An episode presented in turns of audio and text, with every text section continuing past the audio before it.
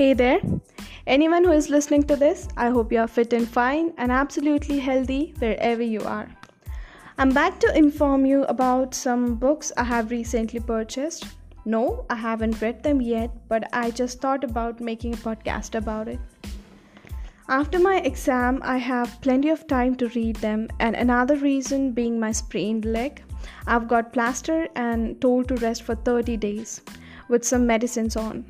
So, as you can see, I cannot move much, so I thought of devoting most of my time enriching my knowledge, and for that purpose, I have purchased these books.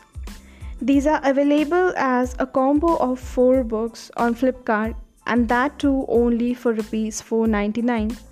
If you think of buying them individually, then the prices are definitely gonna vary and it wouldn't be budget friendly. My motive to read is to just read books and have them in my library as my collection. I don't mind if they aren't the original ones, but if the quality is good at a low price, then definitely it is worth giving a go.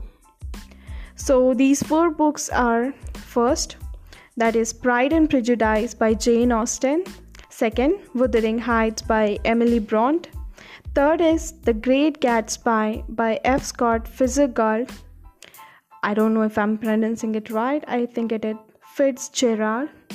Fourth, The Picture of Dorian Gray by Oscar Wilde. These are known to be world's greatest classics. I have never read classics before, and I'm a little worried if I would be able to understand the language because uh, you see there's a lot of difference in the languages of different authors from different countries. And especially the language used to write in classics is very complex to understand than the books we read nowadays. I have started reading the first book by Jane Austen, that is Pride and Prejudice. Till now, I have had a little difficulty in understanding the scenarios and the language, but I'm hoping that as the story builds up, it will become easier to understand because till then I would have had a thorough knowledge about the personalities of each character. As there are well as these are well-known classics, I have high expectations from them. And these books are by different authors, so I'll be reading a variety too, hoping that they won't disappoint me. I will keep you updated. Till then, take care.